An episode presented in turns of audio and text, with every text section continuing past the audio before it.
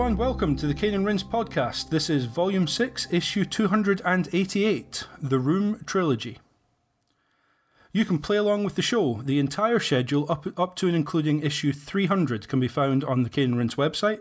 But for those looking into the very near future, the next five issues will cover Soma, Bayonetta 2, Grim Fandango, The Witcher 3 Wild Hunt, and Beyond Good and Evil. You can head to caneandrinse.com for the schedule beyond that and for articles, features, reviews, links to our forum, Facebook page, and YouTube channel. If you enjoy what we do, there are a number of ways in which you can support us. We do have a Patreon, but don't worry, there's no content hidden behind paywalls or anything along those lines. If you don't wish or aren't able to contribute, everything we produce will still be free and available to you all. However, if you do believe that the many hours of podcasts that we produce for your listening pleasure are worth something financial in return, you can donate $1 or more if you wish per month, which will help us keep on doing what we do.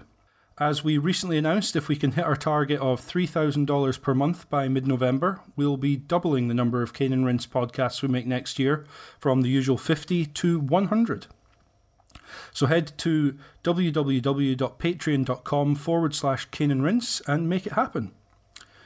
If you prefer to get something tangible in return for your cash, check out our shop where you can purchase Cane Rinse t shirts and bags to support the podcast.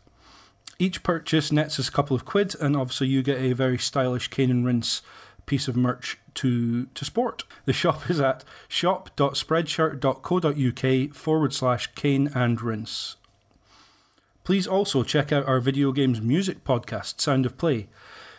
You can support the pod the podcasts by reviewing, rating, and subscribing both Sound of Play and this one on our podcasts feed on iTunes, Pocket Casts, Stitcher Radio, TuneIn, or wherever else you get the podcasts from. Joining me, James Carter, in issue 288 are In a room there's no other faces than Karl Moon. Hey guys. If we are together again, it's Tony Atkins. Hello. And he's waiting for us behind the door, Paul Shotton. Hello. And yes, mid 90s indie rock purveyors will recognize those lyrics. Sorry, couldn't resist. We haven't forgiven you, don't worry. uh, it's, it's not that room we're talking about, dodgy as it may be. It's uh, Fireproof Games, The Room. Uh, there are three of them, but the first one we're going to be talking about was released in 2012, developed by Fireproof Games, which are an internal dev team of Fireproof Studios that were set up in January 2012. Um, meaning this game took about six months to develop. It came out in September 2012, so a pretty quick turnaround. Um, but the reason it was such a quick turnaround is that Fireproof Studios were formed in 2008 by largely ex Criterion staff, the, the Burnout devs. Uh, Criterion's still around today, but uh, after Burnout Paradise shipped, um, some of the, the devs left and uh, and formed Fireproof Studios in Guildford, which is a, a bit of a hub for UK games development. Um, they were initially a freelance art studio, which is why there was kind of a four year gap between being formed and their first game coming out. Um, their work, uh, being in Guildford, they're right next to Media Molecule, and they provided some uh, artwork for Little Big Planet DLC and then Little Big Planet 2. Uh, they also provided some art for Killzone Shadowfall and Killzone Mercenary, uh, with obviously Guerrilla Games being the dev on those. Uh, and then also Ridge Racer Unbounded, uh, the DJ Hero series, which is Freestyle Games, another UK dev studio, and uh, interestingly, Kinect Sesame Street TV. I can't say I'm familiar with that one, but there we go. Um, so, having provided art for all that, Fireproof decided to uh, make their own games. Um, for all of these games, bar the first one, um, the Fireproof dev team is listed in one list of a, about 20 names, give or take. Uh, a lot of the same names obviously uh, appear, but in the first, for the first game, uh, the designers are listed as Robert Dodd and Mark Hamilton. Uh, the writer is listed for all three as Oliver Reed Smith. Composers on the room for this one, David Newby's listed on Wikipedia, but in the game's actual credits, Chris Green's also listed alongside David Newby. Um, the engine for all three games is Unity, worth mentioning just because uh, of recent times there's been some criticism that Unity is perhaps not a marker of quality.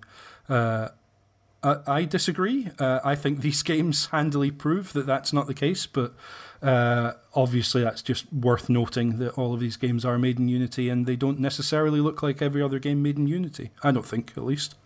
So, as I said, the games, or this game, The Room, was released on iOS in September 2012. Uh, that was iPad only at the time. There was, um, I seem to remember at the time, still kind of a, a stratified tier system as to what would play on which uh, device in in the um, the App Store. However, in, in three short months thereafter, uh, iPhone compatibility was added. That was December 2012. Um, and then a further three months later, the uh, the game came to Android. It was actually initially in the Humble Android bundle, uh, I believe. And that was on the 23rd of March 2013. And a bit more than a year after that, so nearly two years after it first came out, there was a PC port, and we are certainly going to uh, discuss that uh, in particular. Um, before the PC uh, port came out, there was an epilogue added to both the Android and iOS versions um, in anticipation of the second game coming out. It kind of uh, it it does bridge this, I guess, the style more than the story, perhaps.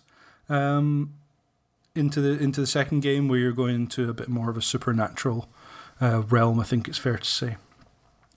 Uh, reviews for the game are pretty darn good. Uh, Metacritic average is 88, uh, and game ranking game ranking as average is 88.75. Um, they're very similar across all three games, but in this case, um, game rankings only have one PC review, so not necessarily all that helpful. But Metacritic had a PC average of 73, and looking over a couple of the reviews, it seemed like perhaps the expectations when reviewing a mobile game are different to then when the mobile game is ported onto PC. Yeah, I think it's fair enough it, it did seem there was a lot of there's not much story in this, or it's quite simplistic, and it's well, you know, I guess that's a question for each reviewer and each outlet to answer as to whether you take into account the fact that this is a mobile game, and then do you quote unquote hold that against it when it comes to PC. Uh, it, difficult to know. It did kind of stand out to me of a, kind of a case where if the complaint's being made there's not much story and it's kind of a simple game, it's like, well, yeah, it's a three hour long mobile game. What did you expect? I, just kind of wasn't sure. Just seemed a bit odd. I don't know. Um, but I think it's a common hand, problem though. With yeah, it goes hand in hand you know, with porting way, anything. Yeah, and also the fact that this sort of hierarchy of you know I don't want to get too bogged down in this, but the sort of PC gamers, PC gamers look kind of look down at consoles and consoles. Sort of, it's like a trickle effect. So anything yeah, where there's yeah. a mo- oh, it's a mobile port, even though the fact that how much is it on the PC? I don't know what the price is, but it's, it, it's, probably not forty head, quid or whatever. Yeah. So uh, that that's a it's kind of a problem. It's well, I mean, sort I, of always can, been like that. I can speak from my my own experience of it, and we'd, we'd talk a bit more about actually when we're, we're speaking about the game, and I'll, then I'll go into it a bit. But I, you know, I think you know. Playing playing these in between a couple of bigger titles that I've been um, focusing on. I've been focusing on Zelda and um, Soma um, for the you know for a forthcoming issue, mm. And having playing these in between, like yeah, they they do stand out for you know yeah, a tad linear, not not enough story. Like there's a, there's a number of things that would tell you that it was a uh, a mobile game and, and not a game produced for you know PC sure. Direct or console. Whether that's a good thing or a bad thing, you know that's down to I think ultimately down to the individual, not necessarily where which platform you're going to play it on. But yeah, understanding the original where it or, or there there where the game originated. yeah. yeah. Understanding yeah. where the game originated from, then yeah, you should you should have you know maybe I don't think lowered expectations is the wrong word, but I think you have to have an understanding of the platform the an game was made yeah. for. Um, yeah. Obviously, as the series goes on, yeah, they they change it up a fair bit by the time they get to three. Sure. Yeah. Uh, I did just check, and uh, current Steam price in the UK at least is three ninety nine for each of the first two games, which is one pound more than the launch price uh, of of the games on on iOS and. By, uh, and now actually they're quite a bit cheaper. They're uh, 99 pence or 99 cents um, on those platforms, having kind of been out for a bit longer and come down in price. Um, but if you pick them up in the Steam sale, obviously they'd be a heck of a lot less than that. So, uh, yeah, uh, yeah it, it, just kind of struck me as uh, something that's it's of of note because of obviously if you pay three ninety nine for a PC game, you expect three ninety nine PC game. A mobile port makes sense on PC because you've got the mouse pointer to replace the, the finger, and we'll get into or the the touch controls. We'll kind of get into whether we feel that works in this case. Uh, I, I, have watched a few videos of someone playing on PC, and it didn't look like something I'd have enjoyed so much. I have to well, say. I can, I can, give you my own personal take on that because I played the first we'll, on we'll, PC. So we, we will absolutely get onto that, but um, but it also opens up, I guess, uh, a brief discussion about the notion of a premium mobile game. Um, there was a Guardian article uh, in January of 2013. So uh, after it had already come out on uh, iPad and an iPhone, and a little bit before it came out on Android, and there had been uh, one million iPad copies sold in the first in those first three months, um, and then there was an update to that saying that uh, by the time. But by the time it came to iPhone, what they did was they put it out as a free demo, the tutorial area, and then allowed you to pay to unlock, so with an in app purchase, which is not unheard of. That's just how you do demos on, on the platform. Uh, and they'd had 2 million downloads of the free iPhone app, obviously with no information of how many sales that then yeah. uh, converted into. Not 2 million, obviously. Um, but there was also discussion around uh, Monument Valley. Uh, there's been a lot of discussion about um, Square Enix games that have come to mobile platforms, uh, cave shooters that have come to mobile platforms, the notion of premium mobile games, i.e., anything that you pay more than about one pound or one dollar for. Um, there used to be kind of a standard app price, and if it wasn't free or at, at worst the standard app price, there was kind of a notion that it wasn't going to sell well or wasn't going to do well, well I, I because think, it wasn't free. Um, you know, Paul probably is the best one to speak than all of us Absolutely. here because you know Paul has spent a lot of time playing a lot of mobile games. um, but I, I mean, my two cents is, yeah, I I think you know we can all look at the App Store or the Android Store over the over the years. Um, when it first launched, it seemed more than reasonable for games to come out at two or three pounds, um, because we've been so used to games being a lot more than that. And actually, it yeah. was a it was a, a, marvel. Oh my god, I can get a game for three pounds. It's crazy. and then just over the years, and everybody everybody's far aware of this. Over the years, the race to zero and yeah content either driven by advertisements or paid Monetizing for snippets purchases, of whatever yeah, it may be. You know, in, if in you, you do want. I mean, the room was a, a, shorter game, but you do wonder. You know, they could have taken the room and just told, "Yo, if you want to play the next chapter, that's going to be an, another sixty nine pence or whatever it may be, a dollar." Mm.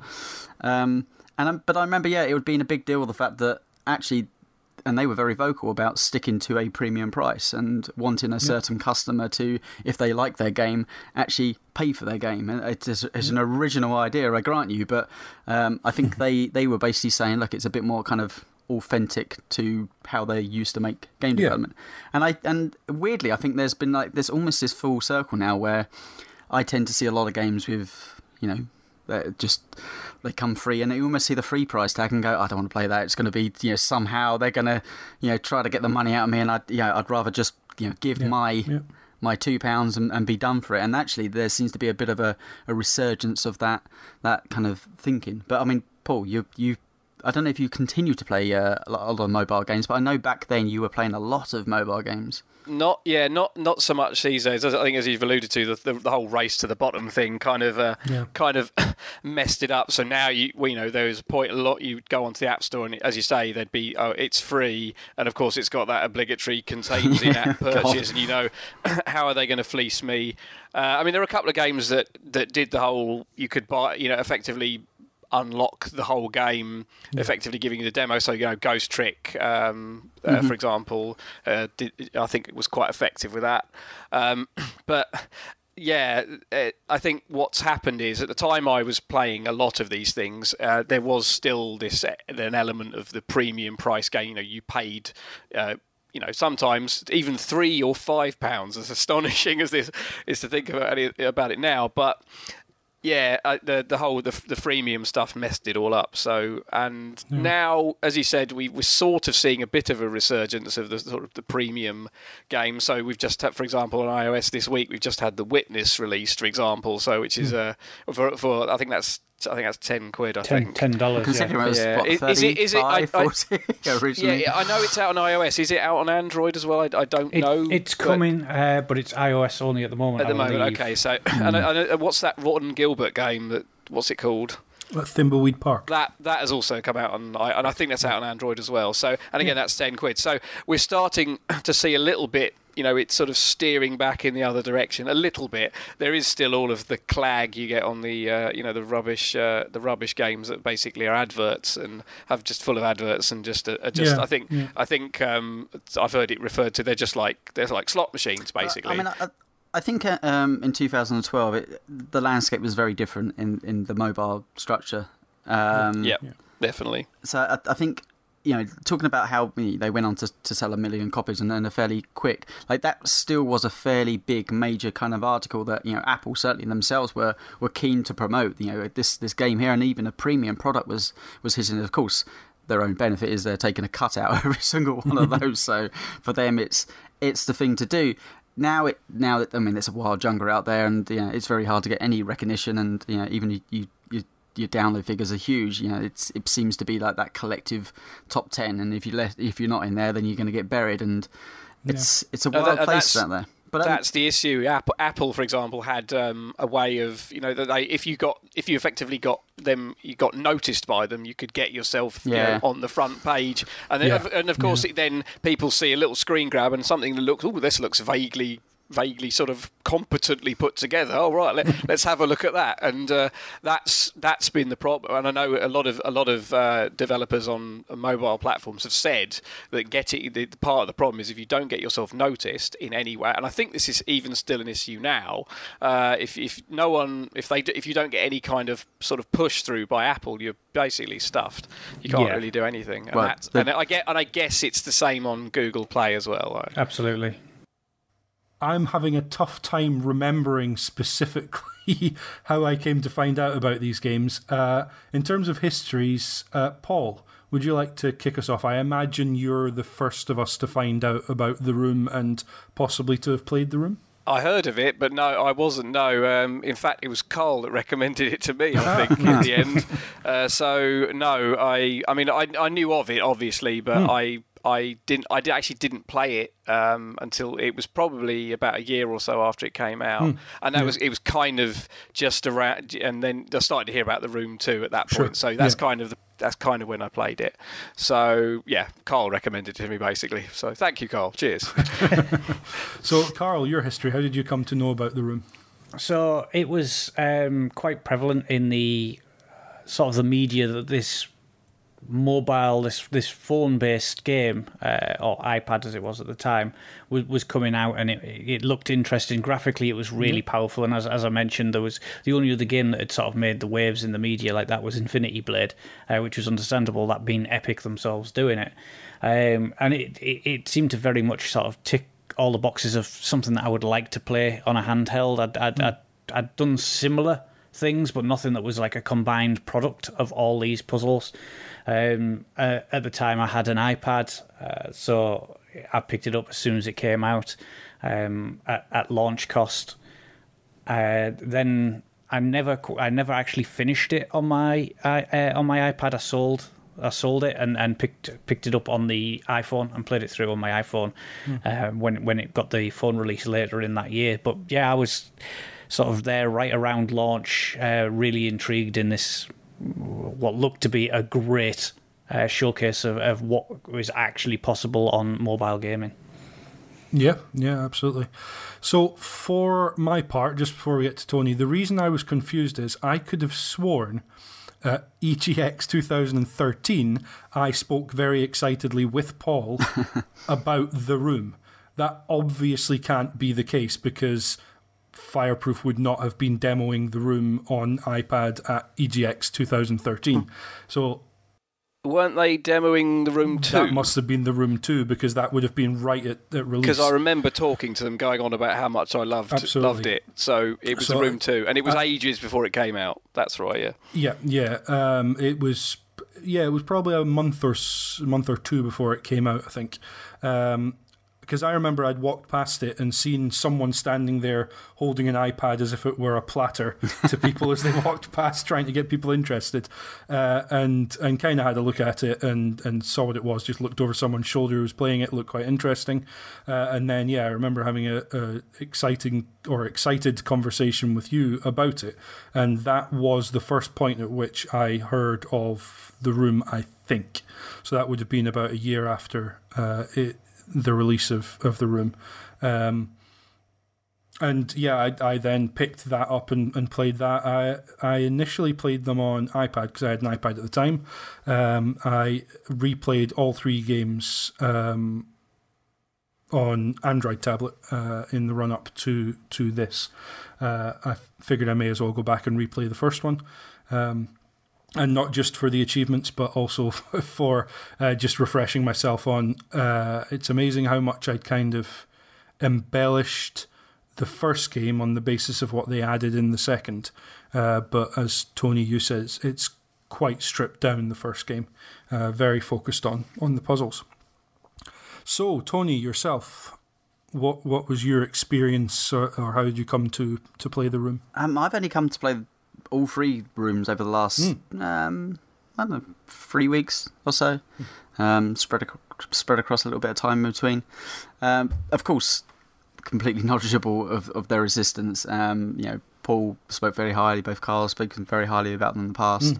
Um, as you say, that you know, I think the imagery from the game is is is you know, it it's definitely from the room. Like if someone shows me those screenshots, even though I hadn't played for it, I, I would know what it's from. So, Yeah. um, yeah, it's but it's yeah, it's just time and place, and actually, you know, setting myself aside and actually playing them for for this particular show.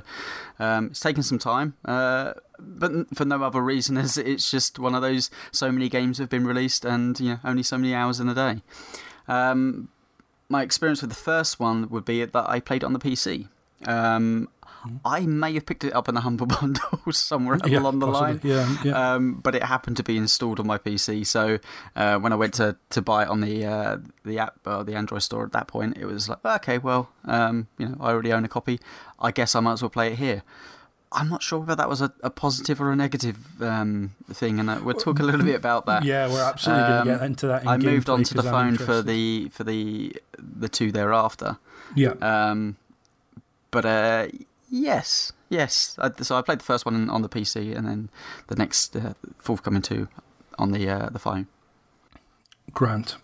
Excellent. Well, uh, we'll we'll obviously cover any specifics about when we came to play the, the other two when we get there. But uh, in the show notes, I've put um spoiler warning question mark. Uh, I don't think it's actually on spoiler warning question mark at all. I think this is a spoiler warning. Um, the the first game is light on story. There is a story to it. We'll come to that in a second. Uh, and the games thereafter follow that story on. There is stuff to be spoiled about this game. Um, and absolutely, if you want to not be spoiled, uh, the room's probably two to three hours, depending upon how much you use hints and guides, etc. Uh, the second game about similar length, and the third game somewhere around one and a half to two times that length. So it, it's not an insignificant uh, amount of time to to sort of dedicate to to play all three, but it's probably worth thinking about it if if you're interested in the games before we get tucked into story stuff. Um, and before we tuck in tuck into gameplay discussion, uh, our first piece of community feedback from Blue Weasel Breath, who says, "I don't remember quite why I decided to give the room a try, but it may have been because it was free on my Kindle Fire. I was a huge fan of text based and point and click adventure games, Sierra and LucasArts and the like, but their casual spiritual successors, the escape the room games that flooded the smartphone market, had never really blown my skirt up. A few of the ones I tried had some inventive mechanics that used the iPhone's touchscreen and gyroscopic capabilities, but the lack of compelling narrative, interesting art style, or variation of scenery typically hobbled these games as far as I was concerned and it only took me three or four escape the room games to decide they weren't the best use of my limited free time. The room is leagues beyond these games, though. Despite the name, which makes it sound like just another of these simple escape the roomers, it takes a Myst like tone and marries it with truly inventive and gratifying touchscreen mechanics to create something special. I think the box would have been a more apt name since the fact it takes the original takes place in a room is purely incidental but maybe the developers feared that people would make puerile jokes about a game called The Box. Anyway, the description said it had won some awards, and the screenshots looked neat enough that I gave it a try. I'm glad I did from the start. The game had an ambience and mystique missing from its casual brethren. I have played so many Myst clones over the years that I didn't think any such game could strike me as fresh, but The Room had such an appealing and immersive aesthetic with this complex and fantastic but somehow realistic looking device which looked like it could plausibly exist. And I can only speak for playing on a large screen device like a Kindle Fire or iPad. Results may vary on a smaller phone screen. It felt like I was actually there, interacting with the machine, pulling switches, sliding knobs, pressing buttons. I'd never played a game with such a tactile connection to the game world. Um, we'll hear a bit more from uh, Blue Weasel Breath later on, but in terms of a lead in to the gameplay here, I think that's a pretty apt one, I would say. The name The Room definitely evoked in me a room escape notion, and, and actually, it's not necessarily obvious, but I think that kind of is the, the easiest touchstone for uh, for this game. So, room escape is you are trapped in a room you have to use items and solve puzzles around the room involving furniture, decoration, stuff that's hidden, locked away that you need to, you know, solve clues to and uncover in order to open the door and get out. That's the premise of a, a room escape game.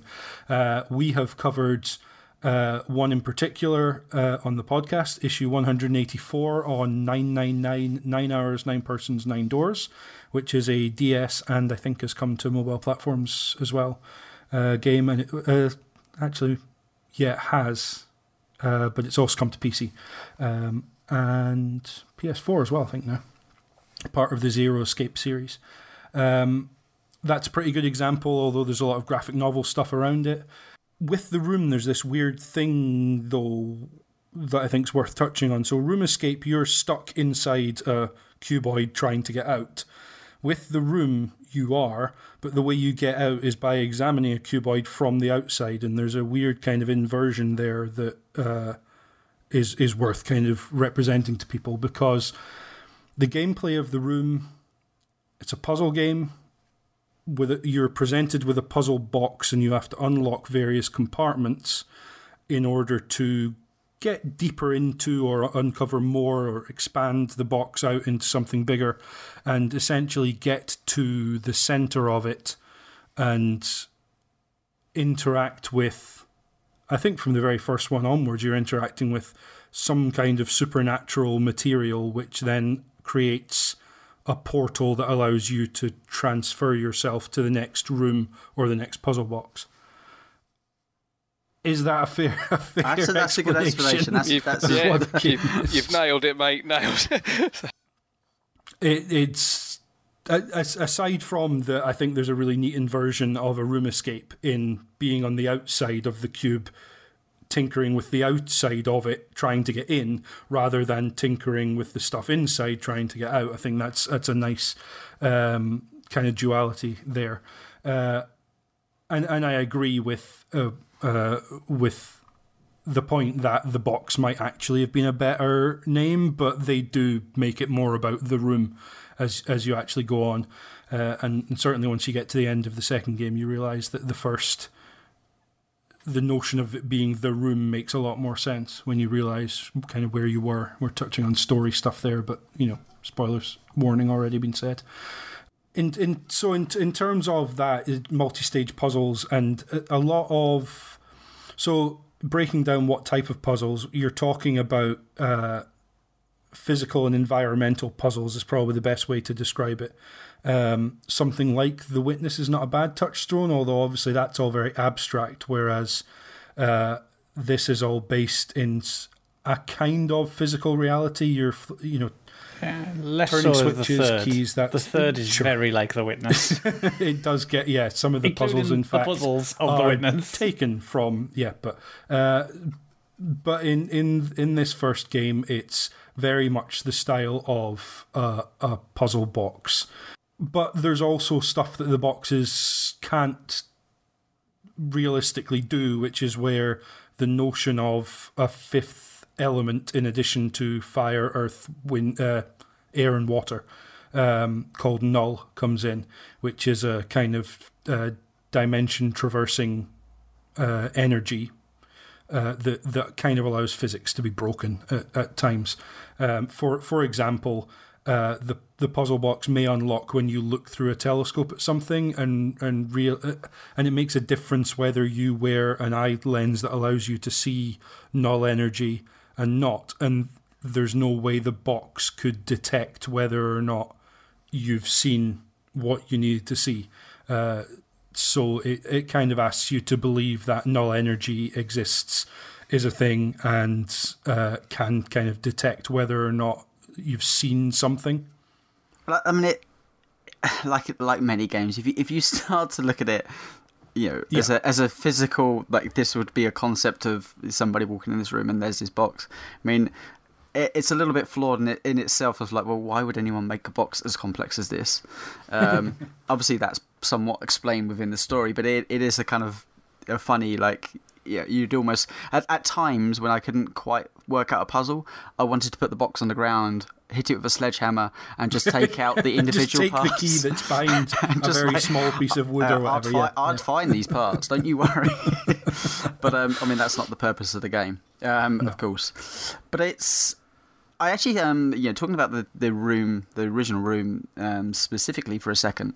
Um, mm. and actually seeing as the series as a whole, you can really see that they Fireproof Games had a, had a, a, core concept that they wanted to focus on, and um, you know, against the other other two titles, it's a lot shorter game. Um, it's it's almost it's a lot more focused in, in some respects. You know, there you start off and there's yes, there's a small tutorial, but there there's a box on the table and you're kind of twisting and turning and looking it upside down and, and just kind of wondering what you happen to press the first thing that happens to slide and gives you a key and, and from there it it's it makes perfect sense. You're like, well, I'll, I'll move the key here and yeah, it must be one of these keyholes and yes, you find that that first one, and that then suddenly pops open the drawer, and that in that drawer there's a maybe a note that's you know mentions something, and you're kind of looking at the box going, okay. And I like the fact that it's yeah. very singular, like it's right there in front of you, and you can take each clue, and you know you can either run with that clue and find the exact thing that they're saying, or happen upon something that was entirely incidental,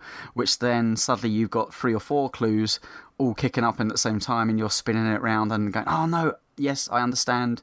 There's a number there that would have corresponded to that. And actually, I think that's the benefit of the first game, actually. It, it keeps it somewhat focused. Um, as we move on through the series, it, it gets a little bit more complex and harder because you start transitioning between a lot more boxes and a lot more rooms and environments and pieces and elements, a little bit more complex. Yeah. But this one in particular, I don't know, you know, you know, coming into it in, in 2017, uh, and I made this comment a little bit earlier about it actually feels quite simplistic. Um, for yeah. you know, modern gaming, it, it feels a bit like, oh, okay, yeah, well, yeah, that makes obvious sense and, and fair enough. And I found it relatively enjoyable, actually. It's just because it's, yeah, because it is that, you know, a little bit more kind of simple. What I would say is, I played the PC version, and it's and I, I mean, both Paul, all of you, maybe could. I, I assume you played it on the the various mobile platforms, be it Yeah, iPads yeah. or Yeah. mobile mm-hmm. devices. Indeed. Certainly on the PC, it, it could be really finicky about Yeah. um, pixel placement as such. You, you- you could have a clue that says, "Well, have you looked at the bottom of the uh, know, little bottom of the corner of the box? Maybe there's a little peel up device." You're like, "Okay," and off you go down there, and you can clearly see something's there. And Yeah, you're yeah. tapping it, you're putting it. Now, I'm, this maybe happens also because I think I had a little bit of this in, in the future games.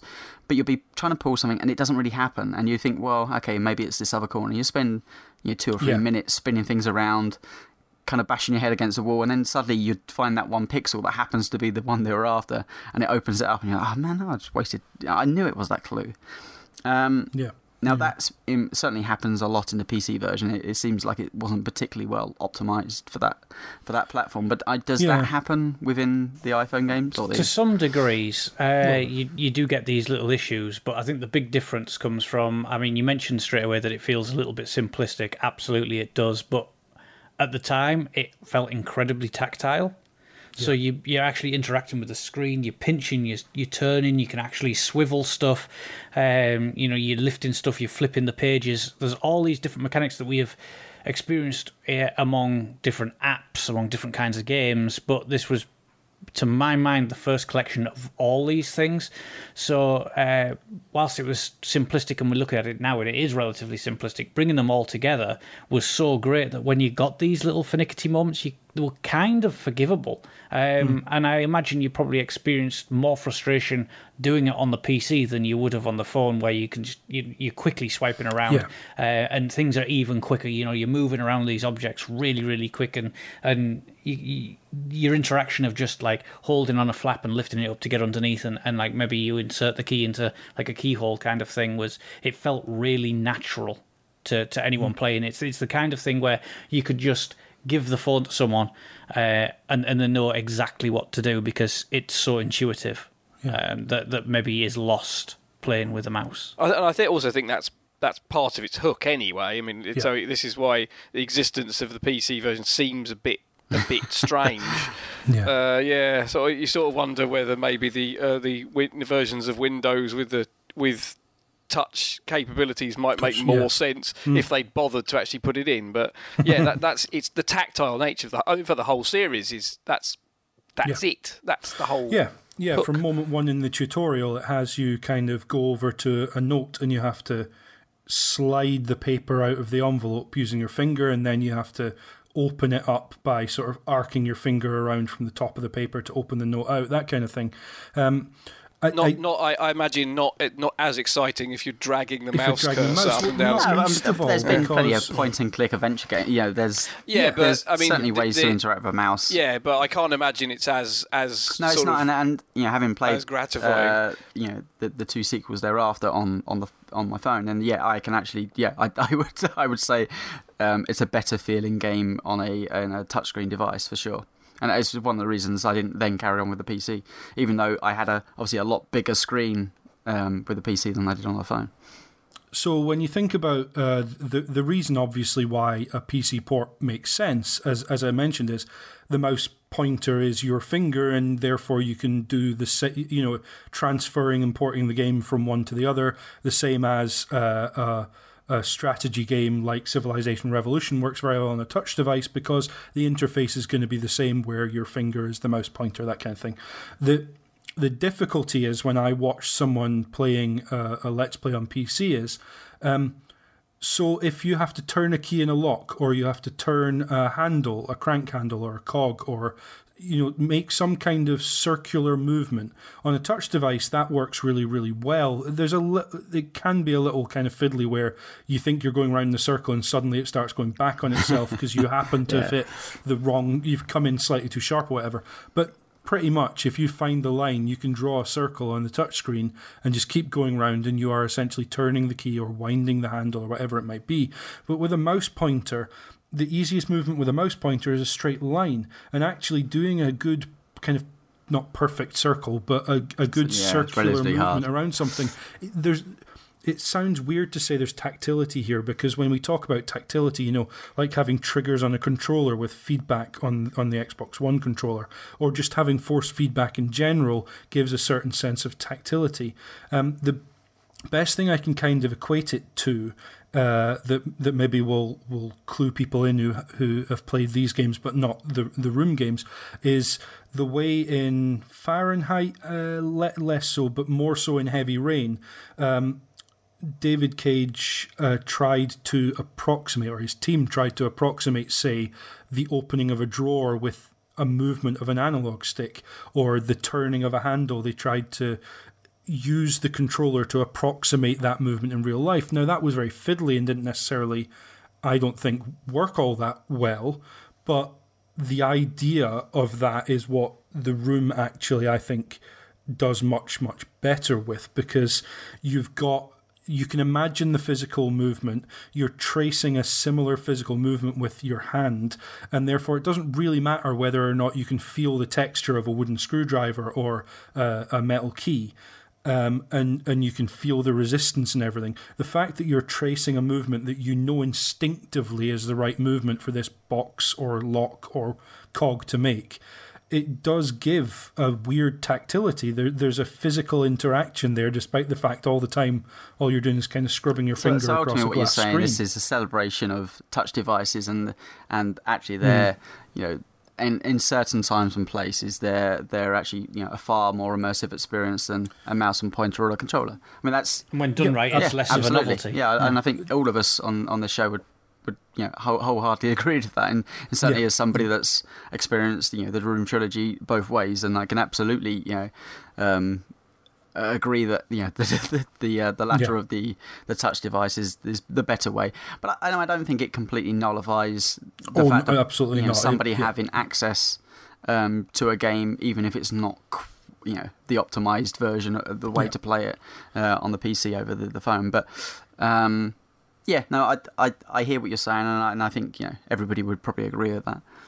Yeah, I, I think it also uh, paints well that, as we would always say on this show, when a game is made to suit the device that it's playable on, you can you can tell it it feels tailored to to the device in in the same way that you know we talk about kind of the um, virtual D-pad on a on a uh, mobile device doesn't feel like a D-pad kind of. Hmm. Well, oh, there's, there's that standoffishness. I would even there. say actually, and, and this is in the rooms case, and, and a number of games that have tried this, um, the, the kind of the swap over to between um, mobile devices onto PC is, the, you know, this kind of even the, even the original um, first room game. It, it has chapters, you know, it has a a kind of a a bitty gameplay to it. You know, it's de- it's designed in some respects. Although you know, you can equally see a lot of people sat on their with their iPads or you know Android devices on their laps and, and playing through the game in one sitting. But equally, Yeah. I feel like the game is designed for you know on the move. It you know, works as a each, 15, each 20, 30 was there minute. five boxes in the first game? Yeah, yeah. Um, The you know, first each one's quite short, like, but yeah, yeah. 20, 25 minutes. Yeah, it's that kind of Sure. travel time experience, Absolutely, which yeah, um, yeah. you know translated to the PC doesn't quite feel right. And I, and I do feel Feels more odd. I, yeah. I really do feel like you know, having played this game, you know, a good few years after the release, it, it feels lacking um, for me anyway. In maybe in just I mean, the story's there, and actually, it's interesting to see the origins of the story because you you got to assume that they didn't know they would be getting a sequel or two sequels thereafter, and they tend to get grander as the series Sure, goes on. yeah, So, yeah. but there's there's certain elements there that they hundred percent planted in the hope that maybe the game would sell five million copies and they'd get the chance. Yeah, yeah. Um, but yeah, it feels quite bitty to me. Um, Hmm. And going for it, I just it's it's funny because I I have issues with the third game more I think than than both these two. But um, yeah, I don't know about you, but it so, sometimes I felt I would go down the kind of dead ends, um, not quite knowing where I needed to go with the puzzles. I was trying my best not to look up solutions, um, Sure, but yeah. as always, you know, time time pressures of, of doing anything is you know there was one or two I was like I just I don't know where I'm meant to be going. This like the clues aren't leading in me there, that- and actually, yeah. as I said earlier, there was a, a few times where I was really frustrated in the fact the clues had led me somewhere, and I was absolutely on the right track, and then Sure. the game hadn't quite activated what I needed to be doing to progress, or maybe I hadn't just read the signs. What about you guys? Is it you know was it plain sailing and puzzle structure all the way? Um, I've I've played many games where they feel more confusing or more out there. I mean, we we mentioned even on our last recording, Blade Runner, how that took the point and click genre and actually made it quite linear, and that was one of the better things about it compared to many other than genre where it gets quite tenuous. Mm. Um, I mean, everyone sort of remembers the chicken and the pulley from Monkey Island mm. uh, as an example, and and many Everybody other knows puzzle that games. puzzle now, though. yeah, yeah, but this is what I mean. It was so crazy, like it made no sense, and and it's a very easy way for these games to go and I think the first one did a better job of keeping things um, not linear is a is a strange way to describe it, but it is how it feels compared to the others. The, yeah, you know, two two and three feels like maybe they're a bit out there with with their their you know attempts and while some of the puzzles are absolutely fantastic and you get to see more things there i think there's certainly something positive to be said for how you were kept in a more I don't want to say realistic thing because you're interacting with a box where spatially things are impossible, but more so than the second and third, things logically seem to follow an order that I never really yeah. struggled with. I think there was maybe one or one or two moments where I wasn't so sure, but I played this alongside my father. Um, so he was like a good like, did you finish? Did you sort this point? Oh yeah, try this, this kind of thing. We played yeah. through it yeah. that way, where he was playing it on his phone, I was playing it on mine, and that worked really well. But nothing felt like um, like I was so lost I had to look on the internet, which wasn't the, necessarily the case with two and three. So I, I think the fact that you're only ever uh, in the room, in the first room, I should say, focused on one puzzle box means that it remove it, it gives you that sense of focus. You, you're sure that the solution is literally right in front of you. You're not having to turn around. It's not going to be over on the wall or on the second area that you you've already dealt with, but you've now got to go back to. Um, so it means that your focus is is centered on the box in front of you, and it means that every as yet unsolved part, portion of the box is right in front of you. You can see it. It's a reminder. You're not going to forget to go back to three rooms ago with a key that you've now picked up because it's all there in front of you. It does it does give that sense of focus. Uh, thankfully, they also do the trick where if you open a section of box, they leave it open rather than you can shut the door again and go, "Yeah, have I been yeah. here? Did I have to?" Yeah, so that, that's yeah. actually a really good point. Which is once you've interacted with something, if there's nothing more to do with that, it just takes away the option of further interacting with that. So as you say, Tony, yeah, you're not going to suddenly close the half of the box that maybe you haven't quite yet finished with. The all of the actions stop once there's nothing more to do with them, uh, pretty much.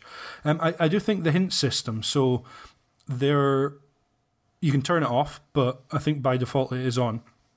There's no penalty for using the hints. A question mark will pop up in the corner of the screen. There's a, a little audible note when the game thinks you've enough time has passed where maybe you might want a hint as to what you're doing next. And it's usually three hints. I think there are some where it's only a couple because there's not much to say. Uh, the first one will be a vague sort of have you checked this side of the box or this thing on the box or whatever it might be, just to push you in the direction of it, but it won't tell you at all what it is you need to do with it or, you know, the particulars mm. of. And then it'll kind of drill down on hints two and three to the point where I don't think it ever explicitly just says, look, do this dummy, but it does kind of make sure that you know what's expected of you and what where you're looking so that uh, I certainly never felt the need to go to any FAQ or anything. Um, I did try as much as possible to play. I turned hints off by uh, you know at the start of the game, and I I played through, and there were I think in each of the games maybe there was maybe one point in the first game, and then a couple, and and the. Th- if it wasn't for the multiple endings, the third game I would have been fine with. But there's a lot of stuff you have to do that you're just not. Certainly, I was never going to remember without a prompt, and having those hints there did did kind of cover my bases whenever I got so, stuck. So I'm expecting Paul to have done this without hints. Uh, got all the trophies.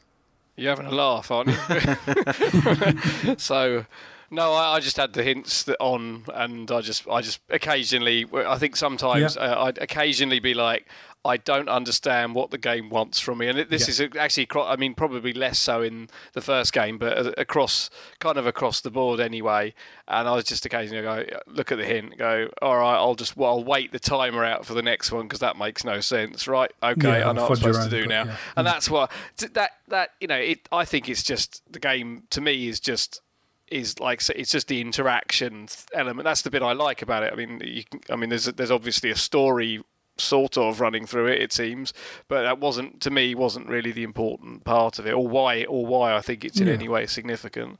I mean, so I, I um, think the hints are there as a frustration saving measure. If if you're getting to the point where you're that frustrated, absolutely use the hint system. And interestingly, to the to the achievement or trophy point, Tony, th- there's there are none for not using hints. There is literally no punishment for using the hint.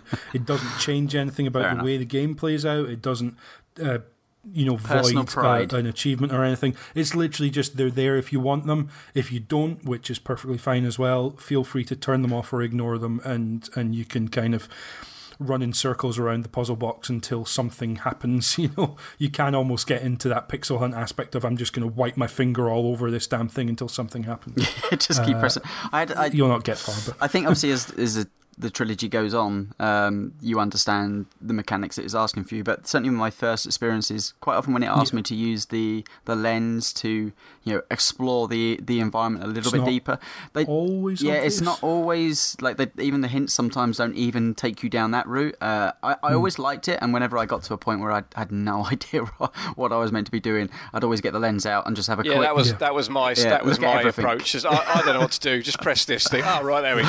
Um, Yeah, and I always, every but time. even even then, I mean, I remember one of the first puzzles that lens is you need to look at the numbers kind of within inside that box, but you need to look at them Yeah. at a certain angle. from perspective. And it's a but there's like a, half a dozen different numbers, on it, and I was kept like Yeah. inputting numbers. Like, what do you like? That was one of those moments. It's like, well, this is the first puzzle. Maybe just giving me.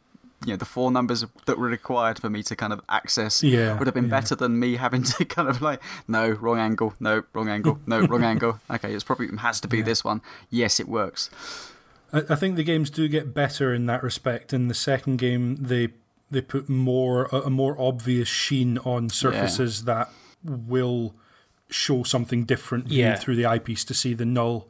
You know, I'm thinking of kind of the the ship sail. You can see before Mm-hmm. that comes down that there's kind of it's like um uh, oily.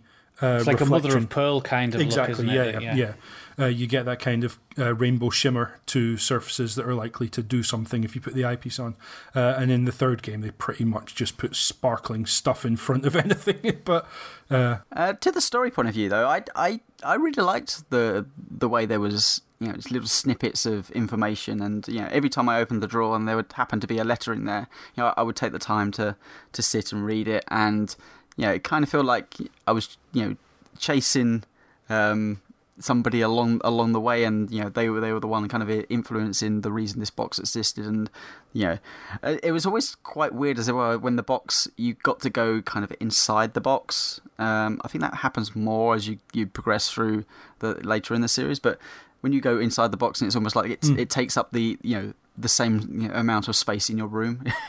it's like okay, Yeah, yeah. uh, am I a miniature? Is the box just got really big, and it, it- that made it made it always feel a bit more supernatural.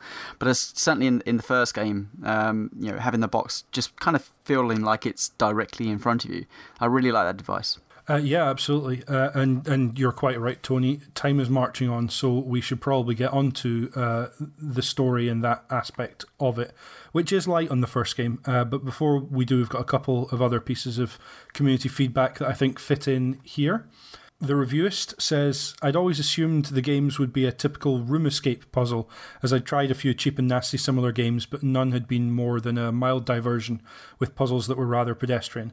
Imagine my surprise at the sheer attention to detail and sheer artistry that went into this game, not to mention that earwormingly creepy tinkly main theme.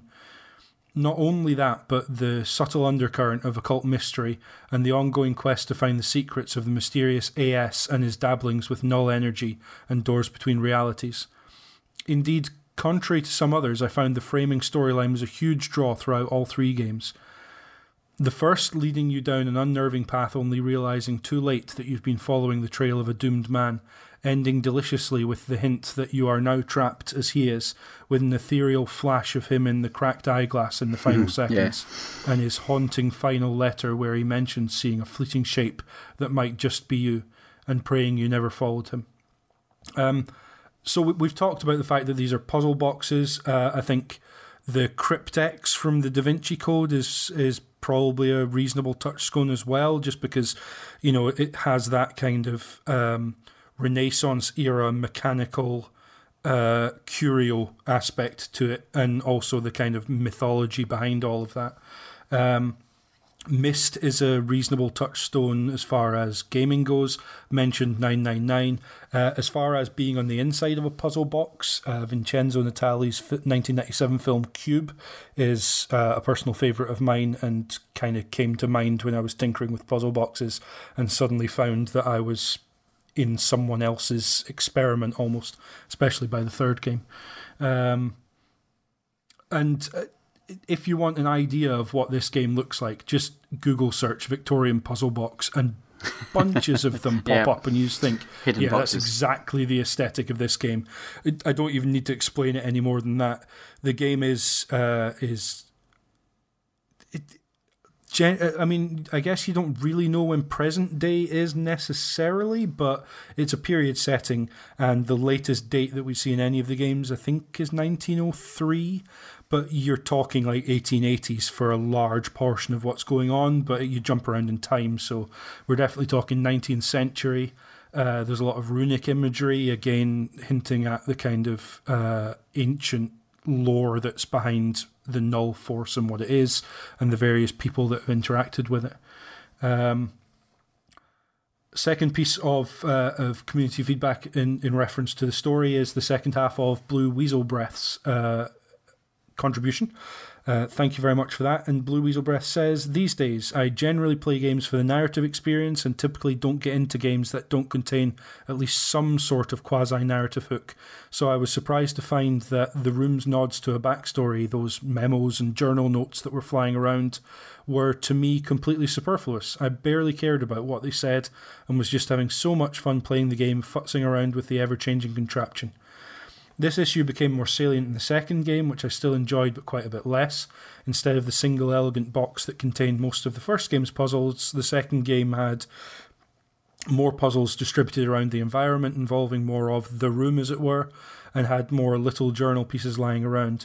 I'm afraid I found these changes to be to the game's detriment, as I didn't care about the backstory and felt like the game lost what made the first one special. I found many of the Room 2's puzzles to be more run of the mill, and it began to feel more like a standard Myst clone as compared to the original. Still, it was full of clever puzzles, so if you liked the first room, I'd heartily recommend the second. If you can only pick one, go with the original for sure. It's one of the most enthralling games of this genre I've ever played. Uh, obviously, that goes into the second, which we're going to have to get onto pretty sharpish. But uh, on the story of the first, piecing it together, from the second game, actually, it's clear that you've been some kind of cu- you've become curious about a person referred to as AS, and you end up at their house in the first game.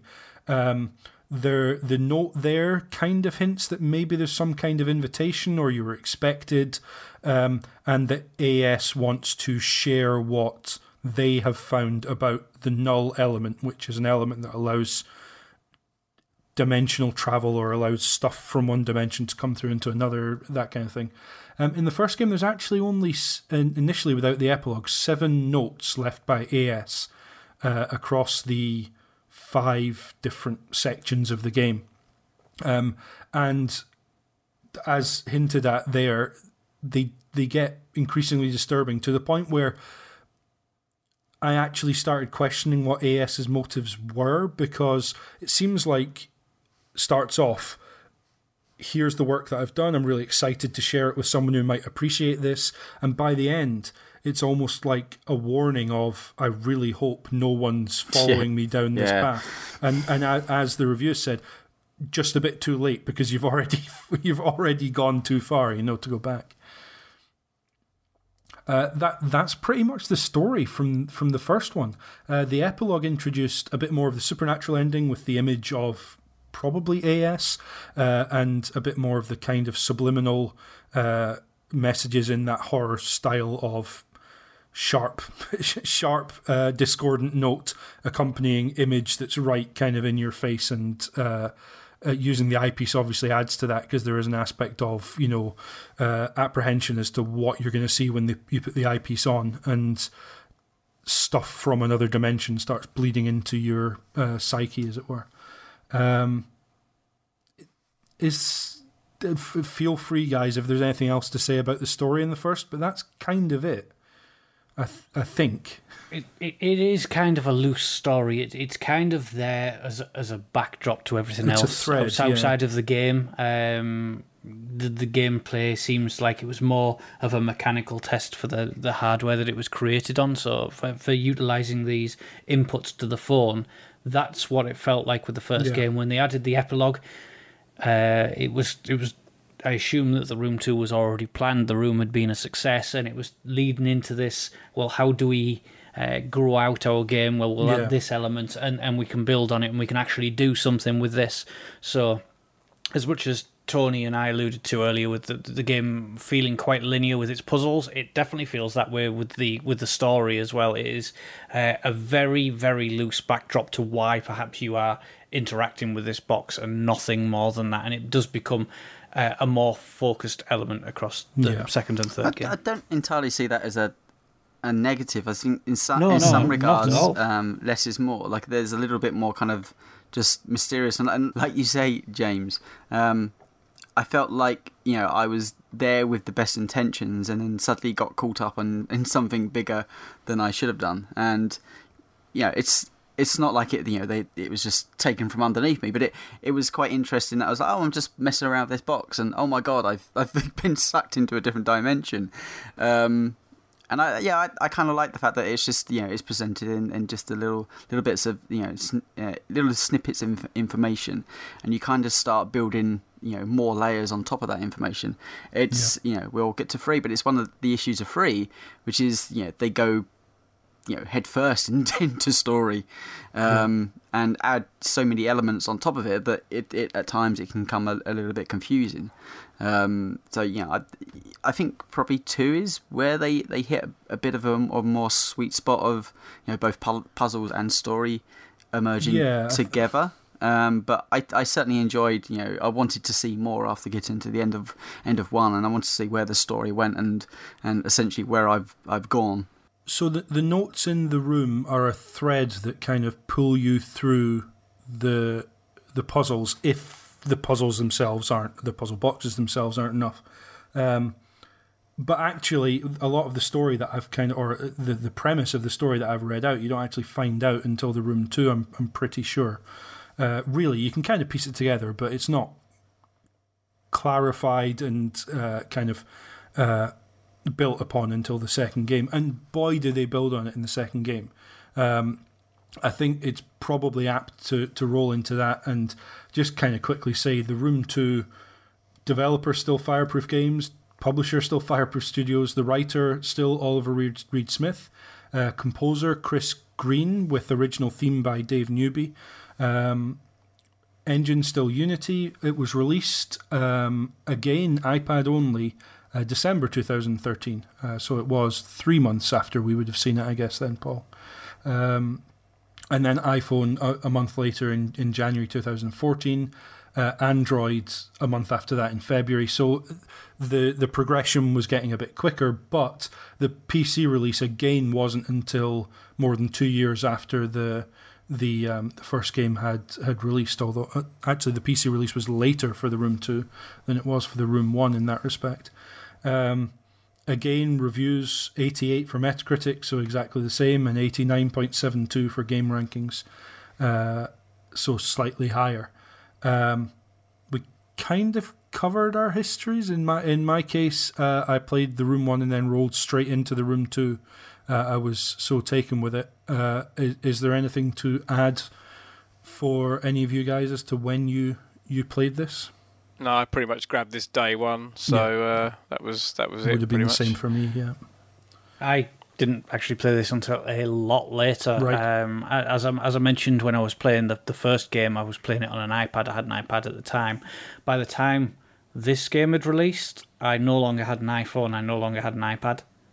Um, so I was left waiting for the Android version, and when it dropped, I was too busy with other things. I mean, one one of the major elements we've got with this podcast is when we're covering a string of games that we're on in a row, you don't have a lot of time to play other things. Yeah. Um, and, and that was certainly the case. And with it being released, it, it felt like quite a quiet release by the time it had come to Android. It was certainly a lot of a quiet release across all formats than it was for the first game, um, and even more so for the third.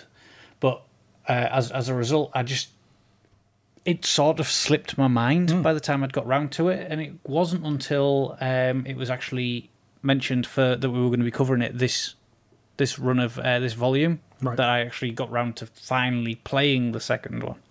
And uh, Tony, as you said, you you played it pretty to back, much yeah. in in the run in. Yeah, uh, yeah. I played back to back, but that would have been back in early 2014, probably. I think uh, I did pick it up on on release day, but didn't get around to playing it until a month later. Once I played through the first. Um, not that it took me a month, but um, uh, as far as gameplay differences, they're pretty minor. I had some issues with cloud saving, making the menus run really slowly on an Android tablet. Um, just like it would hang for a minute or two at a time. Uh, and then once the music started playing again, I'd know I could kind of interact. But uh, in game, it was absolutely fine. It was literally just the menus, just a weird thing. I, I guess when you're developing for Androids, every single different uh, device can be difficult, but this did seem like it was a cloud save issue, possibly. Um, there's a new hexagonal pattern that you're trying to match up at the end of each level. I mean, that that's literally what we're talking when we talk gameplay differences. Uh, they they've uh, put a bit of a higher.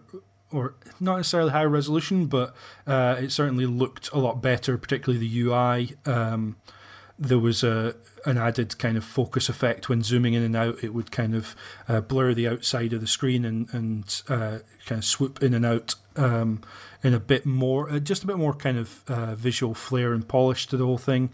Uh, it added in what we'd seen in the epilogue, which is kind of room transitions where a door would open up uh, and and kind of swoop you through into the into the next room. Um, just stuff that kind of fleshed out clearly what the idea of the first game was and make it a bit more of a kind of rounded um, experience. So the story, uh, Paul. would you like to uh, to give us your kind of take on the story? I have absolutely no idea. as I said, as I said before, this is the it it these game because it's the same kind of game, and that's fine. Yeah. You know, it's all for me. It's all about the just manipulate what's going on in the, world. I, if there is a What's story, I, you, yeah. I th- you mentioned someone else mentioned uh, you know they just got carried away with all of the. the T- twiddling knobs and stuff. And that, Yeah, that's yeah, pretty much in a nutshell Absolutely my approach to this game. So I, honestly, I couldn't tell you what the hell was going on in it. Also, it's not. I played it a while ago, so it's not exactly fresh. In whereas Tony probably it's a bit fresh in his mind, I suspect. But even so, I'm not asking anyone to uh, recount the tale because I don't know either. Okay, So, um, Tony, you you played this as recently as I did, although it was my second playthrough. uh, what's happening in the story?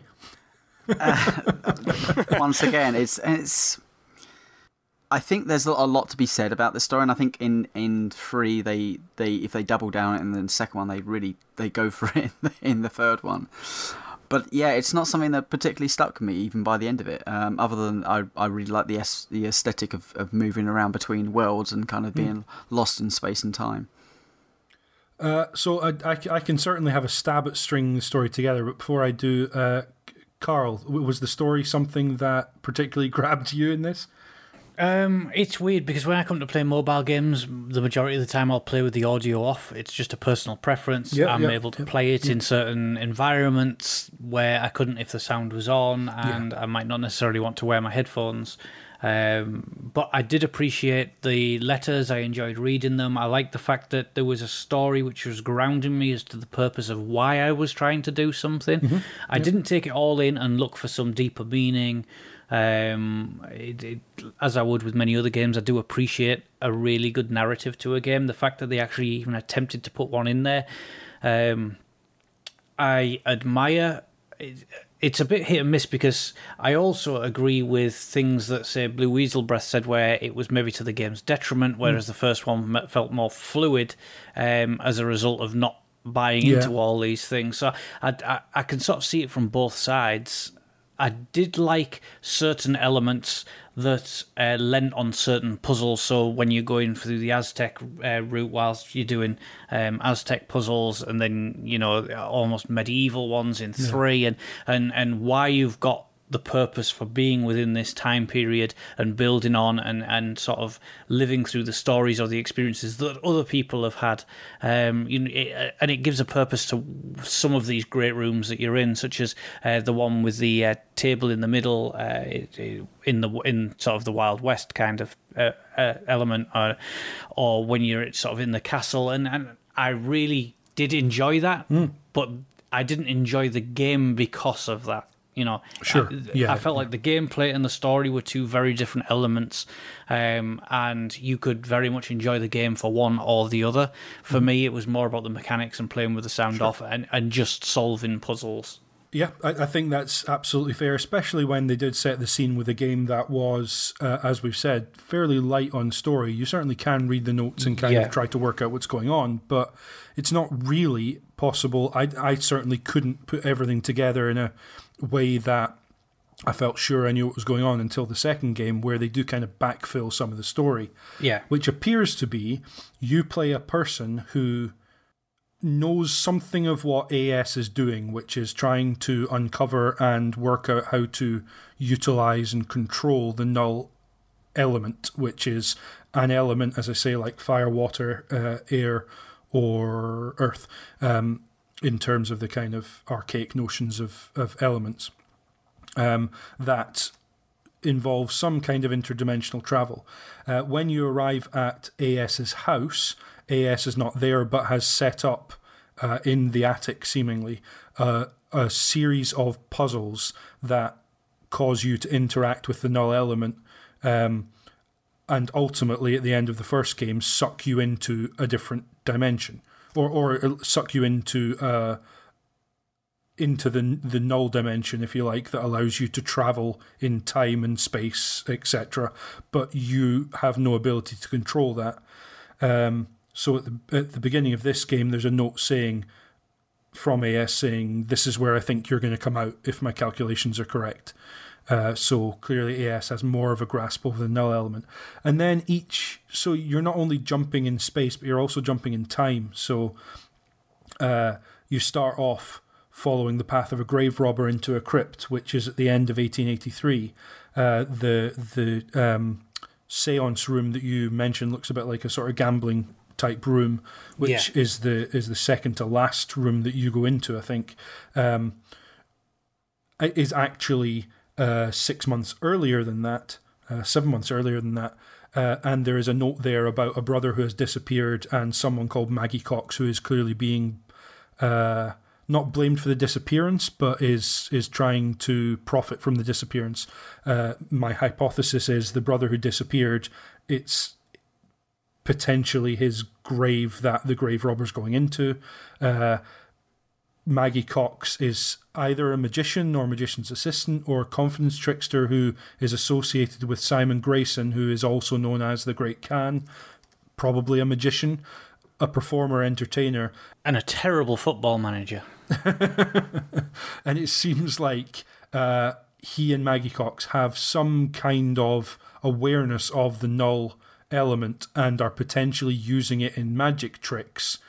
But all of this builds to a notion that you are following a path through time that is being traced by the null element, uh, and some of it you are intersecting with AS, but uh, there's a note on a skeleton that appears in the seance scene, which, as I say, is the second to last, uh, which reads I had to wait here to see you on your final step of the journey. Everything is in readiness. Take this, it gives you a key, use it to find the room, AS, which seems to indicate that AS actually died setting all of this in motion, um, and in the hope that you are clever enough and cleverer than AS was uh, in order to take the final step that he was unable to. Um, that said, there's then a note from AS in the lab scene, so clearly he has travelled to there 20 years later as well and then kind of come back. So, um, and ultimately, the, the way this all plays out is you interact and get sort of transported around by the null and then appear back out in AS's house and basically hightail out as the house is destroyed by giant black tentacles. Um, Pretty much. Uh, so it it it goes full supernatural by the end. You know, the the null element is allowing some kind of Cthulhu monster to come through into into the world, but you have escaped where AS could not. Um, you're certainly not any closer to controlling the null element, but that's kind of my reading of the story as you manage to escape it. Hopefully that makes sense. Uh, it does if that, you made the, if you play the game. I'm not. I'm, if you I'm play not the sure. games, yeah. um, if you're fre- if you're fresh Um, ears to it, whether it does, but But I I think it's it's a testament to the fact that actually, if if you want to play through the games and kind of just see the story as uh, window dressing and scene setting, and not really necessarily worry too much about it, that's perfectly possible. Because certainly, I agree. the The thing that kept me going through was the puzzles and the progression of the puzzles, and and seeing how they would unfold, and learning what using what I had learned previously to kind of supplement. And it's funny in a way because we haven't really talked massively about the puzzle structure. Um, yeah. I think some of it is because having played all three games back to back, it's hard to remember which puzzles belong to which games at this point because I mean there's similarities, of course, that share between them. Um, can you anyone think of, of anything that really happened in the room two that really stood out? I remember the, the So, ship I- I- puzzle was pretty good. Yeah, so the, the ship room's kind of the one that I would I Like the would go back cannons to around because and it it typifies the way that you have to interact with stuff around the room, and it's not just that there's a puzzle box here, a chest there, and then a model ship that you're interacting with. It's actually also that there's a pillar with uh, a couple of dials on that you have to use. Um, you know, there's stuff like that. Uh, you can see outside the window that you're actually at sea in a ship's cabin. Um, and and it, it does in, introduce, as we mentioned, that element of you're not just focused on one box. You're having to go back and forth between two or three different uh, elements and use things that you take from one. You unlock a compartment in the back of the ship and pull out a key that then you go and use on the um, on the chest. Uh, some of the the I think you do this in the first as well, but the keys you have to manipulate and rotate the the teeth of the key in order to Yeah. make it fit different locks at different times and that kind of thing. And again, it'll give you the key back if you need to use it again. It'll take it away if if you're done with that now. So it, it definitely fleshes that out so that it's no longer just a puzzle box, but the the room becomes more of a, a, a setting and an environment rather than just a black backdrop almost. Talking about how the, the games kind of develop and move on, it, it probably makes sense to step into the room three now because there is a progression happening here throughout the games. In the first, where it's puzzle boxes, puzzle boxes, puzzle boxes, and then in the second, where the rooms that you're in, the setting you're in, becomes more of a plays more of a role. To the room three, where I think it's fair to say, uh, after I've introduced kind of the the game, it's fair to say that it it takes that to its natural extension, and it'd be interesting to find out how you guys feel about this one because it's uh, it's quite different from the first one in many ways. Um, so, the Room Three, again developed uh, by Fireproof Games, published by Fireproof Studios. Same writer, Oliver Reed Smith. Uh, composer this time round uh, goes is listed as Soundcuts Limited. Um, so possibly different personnel involved there. Certainly, the names uh, David Newby and Chris Green don't pop up here. Um, still Unity Engine, and this one was released in November 2015. So a, t- a two-year gap between the uh, the the second and third games, bit of a longer gap. Um, iOS and Android simultaneous release, and PC version. Uh, there, there was a tweet uh, answer sent out saying no immediate plans. It is something they would like to do, but uh, as of two years after this game came out, uh, n- nothing yet. Um, but you know, keep your eyes peeled. It may well come to PC as well. Uh, this actually received the highest rankings, uh, maybe kind of speaking to the fact that this is a more fleshed out game. Whether or not we enjoyed it more, it did review better. Uh, Metacritic uh, score of 90, game rankings uh, score of 90.91%.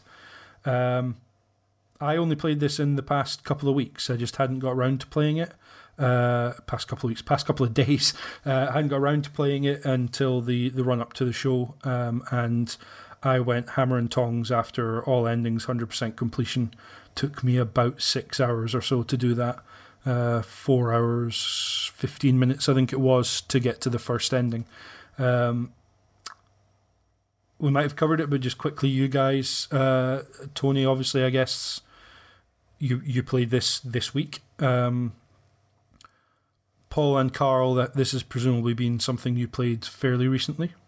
Uh, yes. Uh, in fact, I, I started playing it ages ago and then stopped playing it, and I've only just recently. I've done the first ending. I haven't done the, the other ones, but Mm. um, but but uh, also it, I did this in four hours. It's like my, my mine's like five and a bit, I think, which is a bit worrying. I don't know. I don't know. I Well- don't know. Hmm. What am I doing wrong? it, it dep- so it depends how much of the stuff that contributes towards the multiple endings you might have done because you can get quite a long way along those paths and then find they don't actually contribute anything to the base ending of the game so that's why you might go from four hours to six by the time you actually get all the endings because there's quite a lot of involved stuff that, that you might do on some playthroughs and not on others so it will be quite variable Yeah, my playthrough of this was uh, also this year after seeing the lead up to the shows. Yep. Um, so yeah, re- relatively recently for me as well. Uh, I imagine when we talk about uh, gameplay and aesthetic differences, there's only really going to be one thing to talk about, probably, uh, which is going to be the, the location. So, uh, the reviewist, the final part of what the, the reviewist had to say, um, is uh, on the third game. Uh, the third game stands to me as something of an anomaly. The concept is sound, with the player becoming unexpectedly drawn back into the other dimension, but it somehow feels stretched and less fun in various ways. The craftsman feels like a surrogate AS rather than having a personality of his own, and the story is just more of the same. Although the multiple possible endings do provide some closure. There's also an issue with the ongoing puzzles. The first game was all about a table and a box, or some variant thereof. Puzzles were intriguing, but usually the stumbling block was that you simply had missed a small, oddly shaped bolt or a switch on a corner or something. The second game ran this idea wider, with sometimes two or three different puzzle areas within each room. It was challenging but never tiresome. The Room 3 widens the concept further, where at times you are solving puzzles stretched across two or three rooms, each with two or more different tables or mechanisms within them. At times it simply becomes boring to try and remember the multitude of small holes, levers, switches, which you haven't yet activated. And Lord help you if you put the game down for a few days mid puzzle. While still interesting and by no means not fun, the third game feels overcomplicated. Perhaps part of this is that the original fun was stepping into each new room and beginning a fresh puzzle. In the room 3, the puzzles are so interconnected that it loses that sense of satisfaction, as each puzzle usually requires three steps taken in each other puzzle to compete, complete, rendering it a chore rather than a pleasure.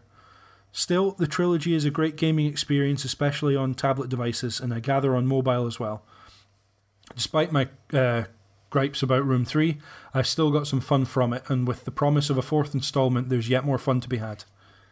Um, so, the reviewist, thank you for the, the comment, by the way, um, kind of hit the nail on the head as to, to what happens here, where um, you start off on a train, you are you've left the house. Uh, it's made pretty clear that you are the same person from the previous games.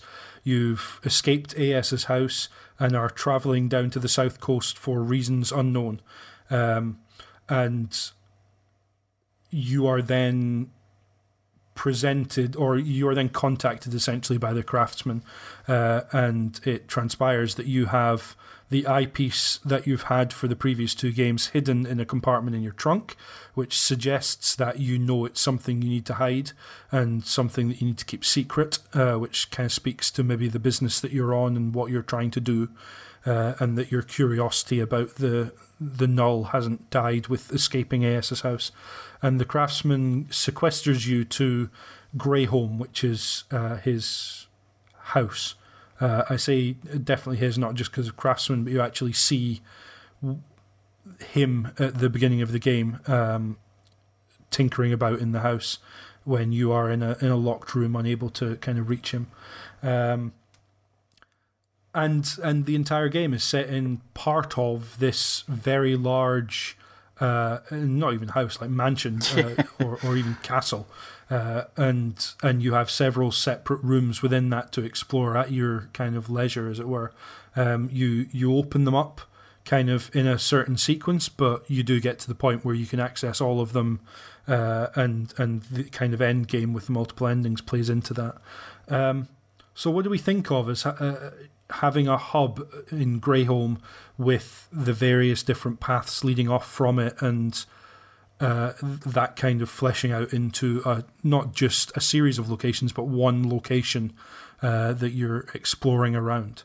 How did that work for for you? For me, I mean, it's the natural mm. arc of of a game like this. You know, it gets grander the, the further it goes.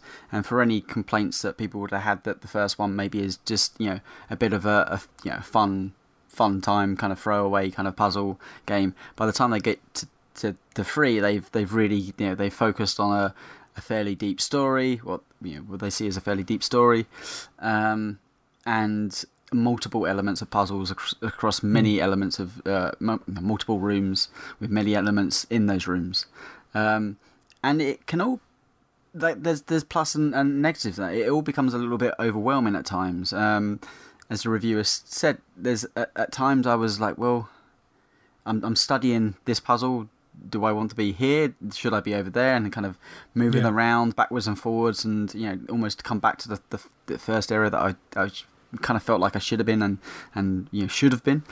Um, but then again, there's there's a grandeur that sits within the room three, which is, is by the time you you've worked your way up to the observatory area, it, it really mm. feels like you've been on a bit more of a journey. That you know you're up there, kind of moving the planet, aligning the planet planets around, um, and you feel like you are kind of messing around with space and time, um, which doesn't really exist there within within the first couple of games.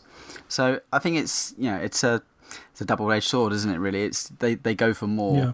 but I and maybe the core concept feels a little stretched by the time the the game the end of the game comes around. Or it did for me. It just felt that um, I think this reviewers talked about it.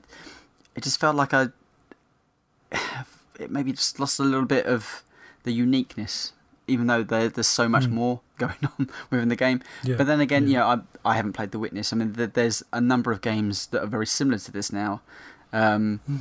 and you know, it's it's more fleshed out. But I, yeah, it's I don't know. It, it, I guess for me, it just at times I felt a little little lost. Um, which isn't the greatest feelings in, in a game, but then again, I, I should maybe should feel a bit more appreciative of that. That you know they're I think after the first couple being you know only one or two hours long, to suddenly be faced with six hours seemed mm. like it was you know huge, um, hugely more kind of complex and, and deeper experience. Yeah. yeah.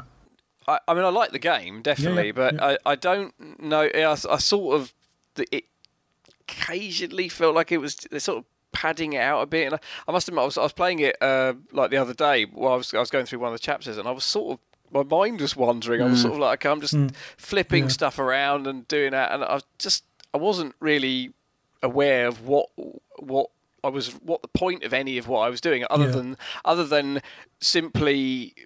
Uh, their, their, I suppose their their way of expanding it out is just to have you know other you, you go you go to another area, but the the the the process of doing that is you have to tap on the door and then there's a sort of animation transition. And it all gets a l- little bit tedious. It's not quite as fluid as the as the other two. It, it is good. I mean I, I, can't fault them for uh, you know expanding the scope of the, the game and, and and all that kind of thing. And it's it's certainly very atmospheric as well.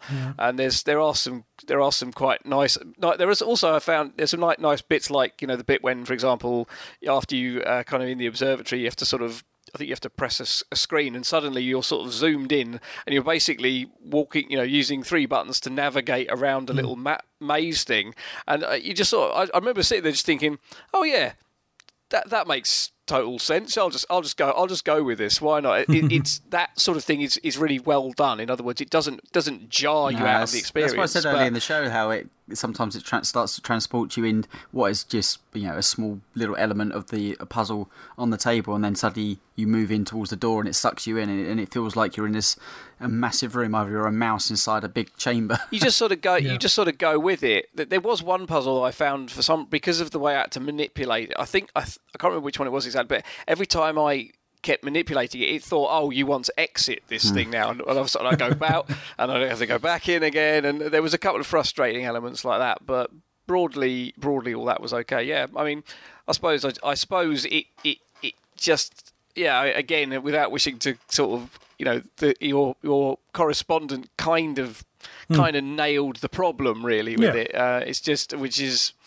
you know i think any anyone can really see. Uh, but yeah still i i enjoyed it nevertheless I appreciated the intention of it. It felt like, um, as as they all have, that the games have grown in scale uh, with ambition and and you know, in, in making you feel more and more lost in this big overwhelming area. So I, I quite like the fact that it seemed centralized to one thing. Um, this this huge sort of manner that you that you're progressing around and seeing all these areas. Um, I quite enjoyed it. It felt far more atmospheric. It felt like it was really going down that Eldritch kind of uh, route now.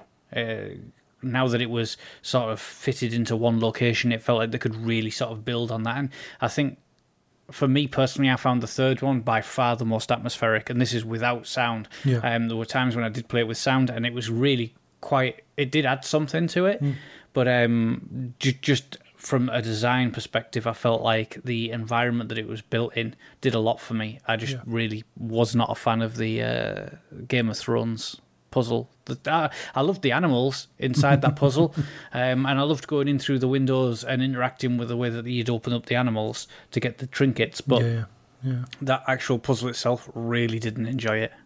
It felt like it, it lasted too long.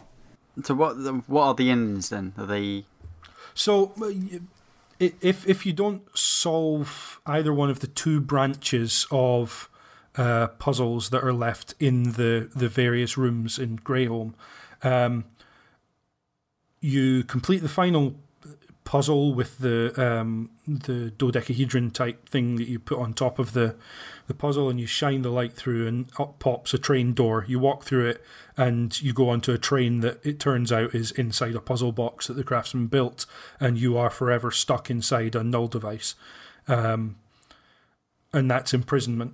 Um, the the craftsman essentially set you a task and you completed it, but like barely, and therefore you've not shown the ability needed to to um, to become the craftsman's partner, if you like.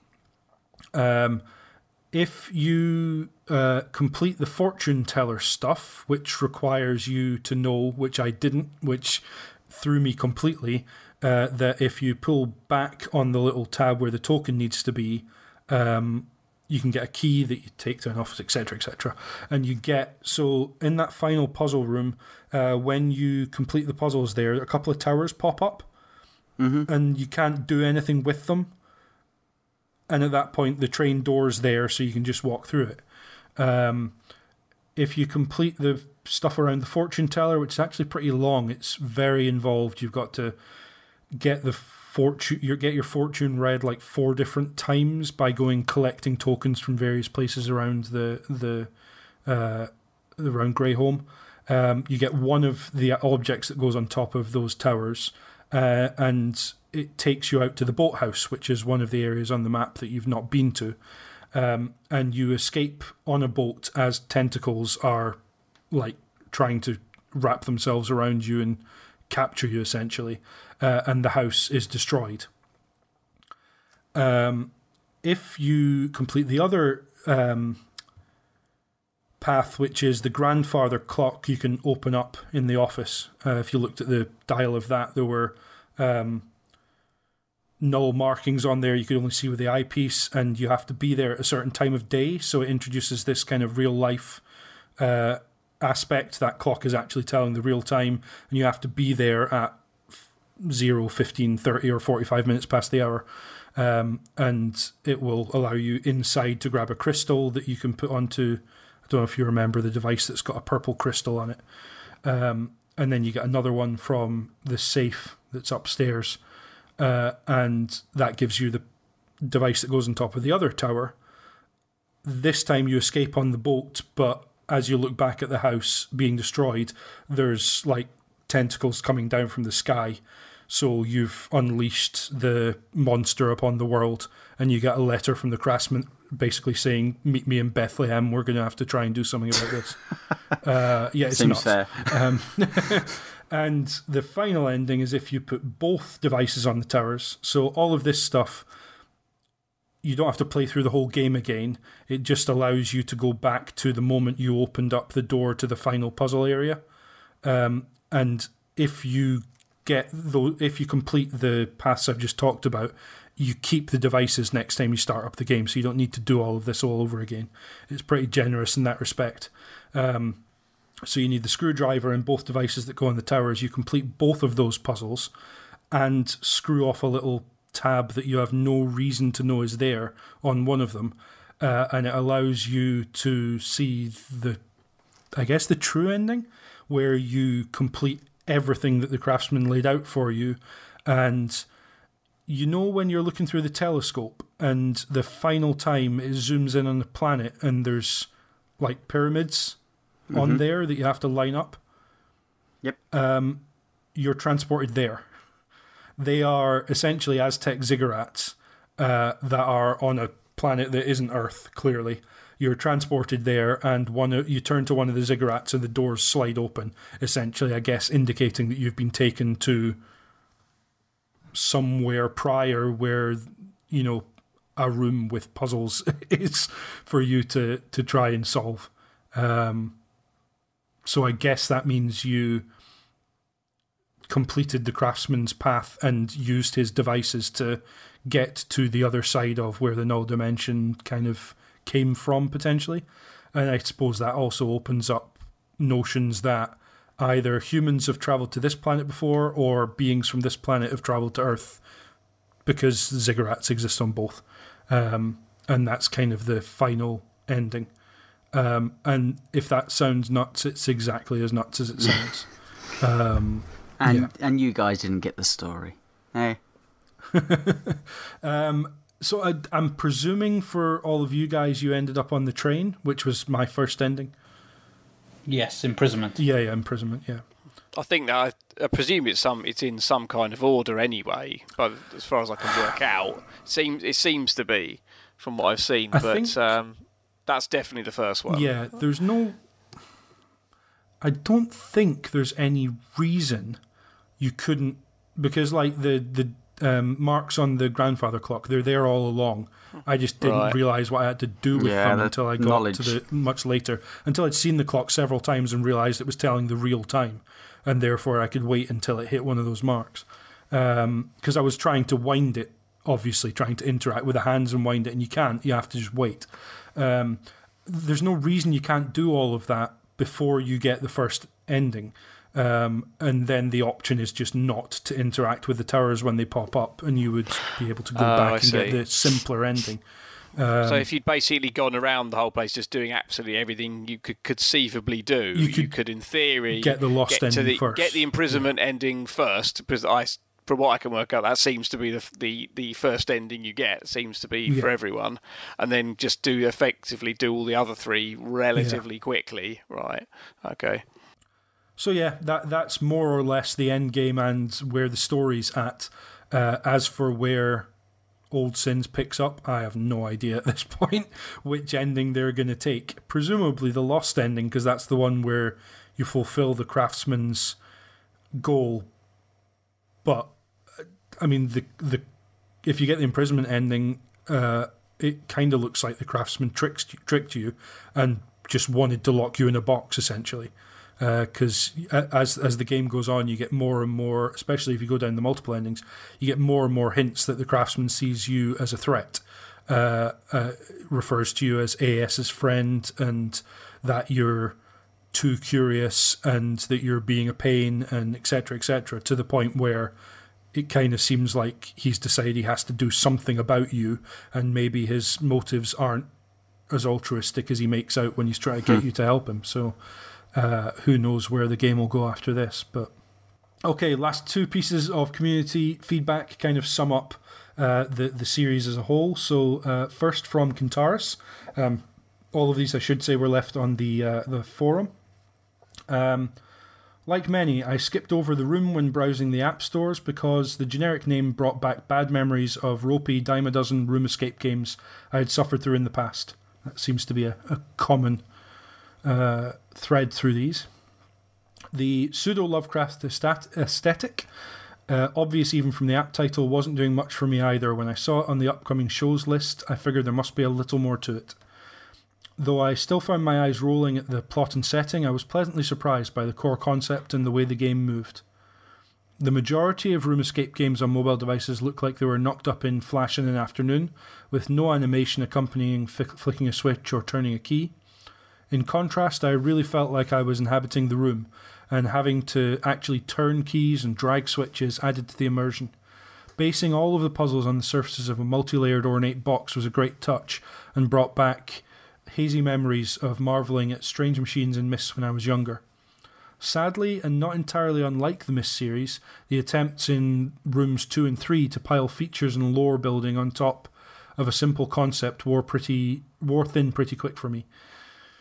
Moving away from a small but intricately detailed box into a series of rooms stripped away some of the magic and gave us some pretty dull looking rooms to traipse through instead. At the same time, attempts to pad out the story only served to wash away the sense of mystery that was originally so appealing. The addition of new mechanics in the sequels provided brief moments of intrigue, but the layering of multiple objects and rooms turned the third installment into a bland chore as the camera lurched from one perspective to another.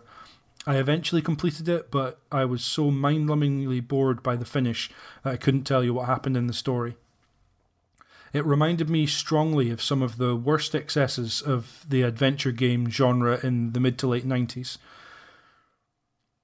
The first game in the trilogy is a near essential mobile game for me, but I can't recommend the rest. I hope the developers can one day recapture the charm of the original and apply it to something completely different in tone, rather than build out this rather drab universe any further. From Toki on the forums, who is Tom Quilfelt, uh, you only have to glance at, at uh, the Room game to know that it has nailed its core concept, making virtual these beautifully in- intricate, tangible looking puzzle boxes. Uh, I can't guess at how the developers conceived of each one, let alone how they made them look so convincing in terms of textures, animation, and so on. My wife and I devoured every game as it was released, and were always left wanting more. Each game flew by so quickly, and we always felt like we were easily flitting through these amazing puzzles that must have taken an age to design. We loved almost everything about them. My only criticism of these beautifully crafted games is that they are too easy for dedicated puzzle fans, making the experience seem fleeting and the wait between titles seem all the longer. We do have one other piece of feedback, which was by email, which you can uh, you can get to us uh, at podcast at caneandrinse.com. Uh, again, the schedule uh, you can find on forums and on the, the website. And if you go there, you can kind of find out and when, when we're going to be recording and email in advance. Um, this is from, from Ben, who says, I'm not usually one for mobile gaming, preferring to spend my commuting or waiting time scrolling through Twitter and Facebook. The Room and its sequels, however, are an exception to this, being one of the few mobile game series I've become heavily invested in. The first game took me by surprise, appearing in the top played games of the Google App Store despite costing $3.99. It had to be worth a look. I was fairly dubious at first, but the slow burn of the story and the manner in which those puzzles start to ramp up kept me hooked from start to finish, and in my opinion, this first game really is the best in the series. The later games moved away from what made the first game so good. In trying to expand a larger setting and lore, I think they lost the implied mystery I enjoyed so much in the fir- first game. Nonetheless, the few the puzzles kept my brain working, and the series as a whole remains one of the few mobile games I've seen through to completion.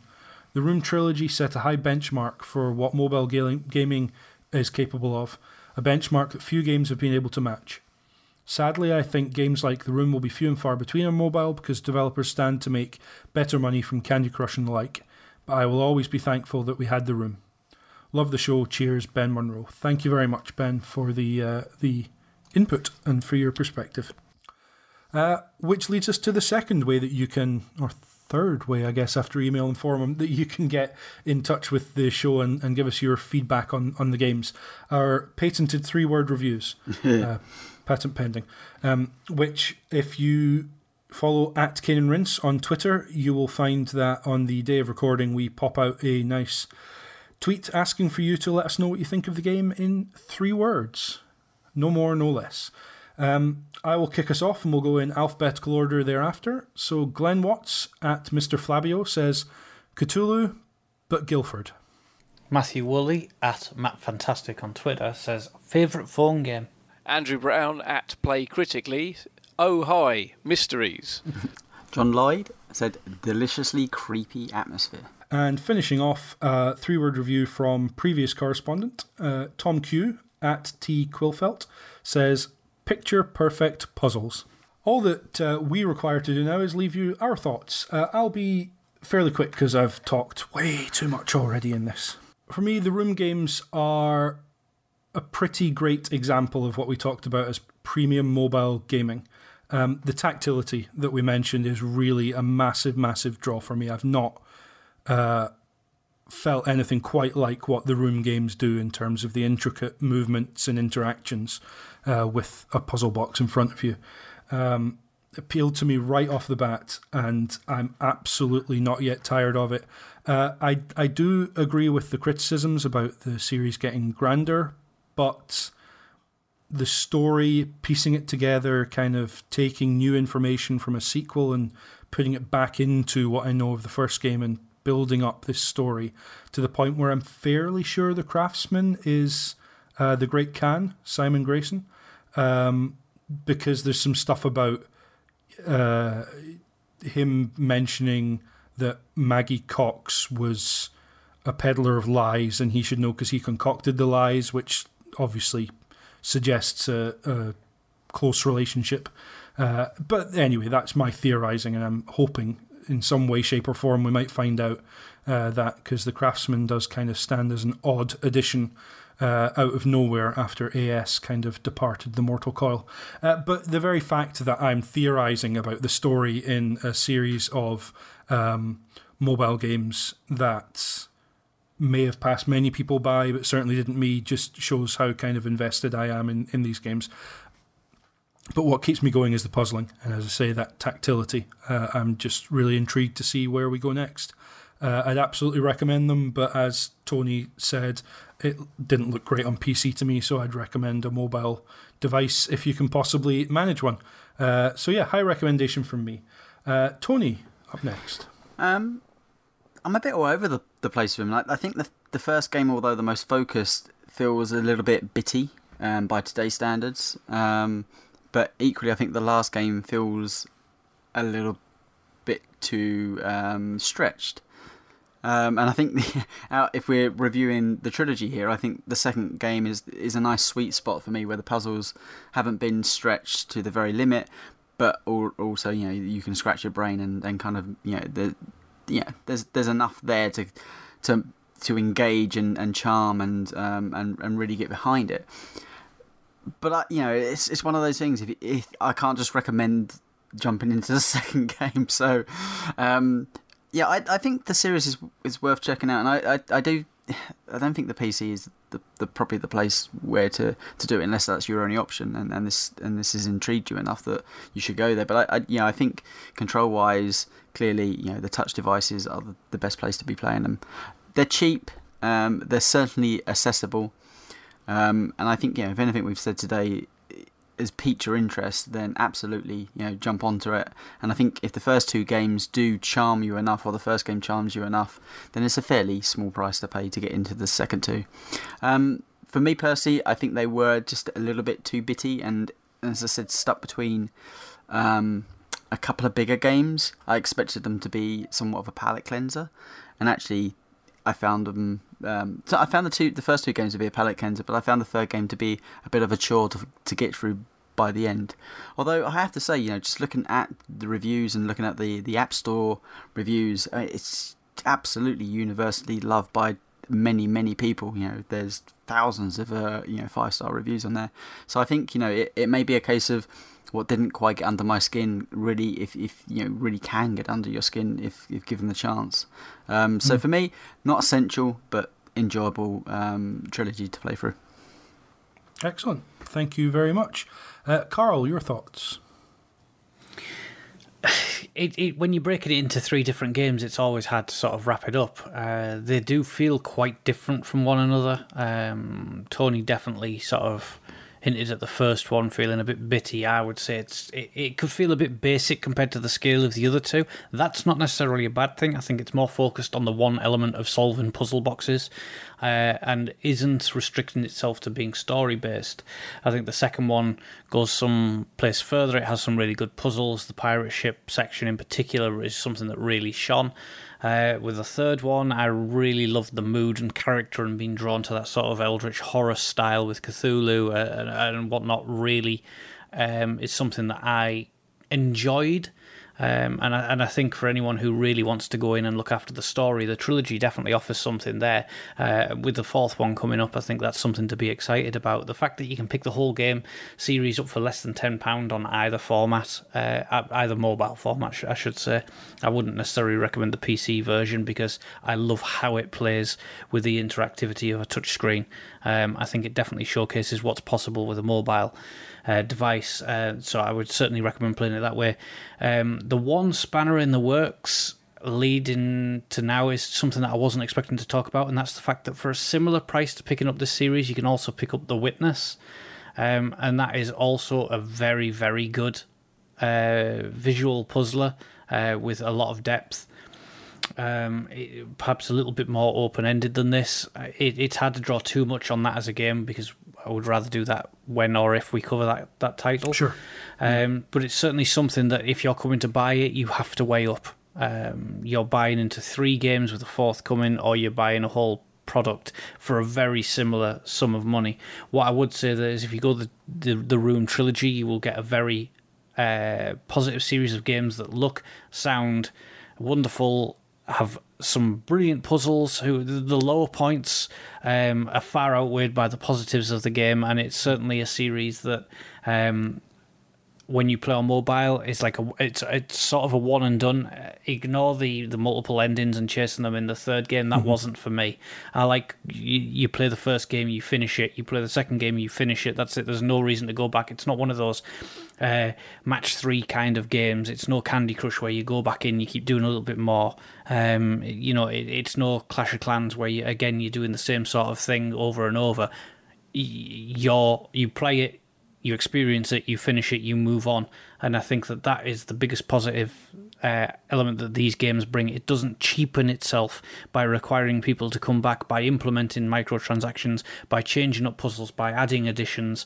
Um, but it, it feels a far more complete product. So I absolutely recommend playing the Room trilogy. Excellent. Thank you very much.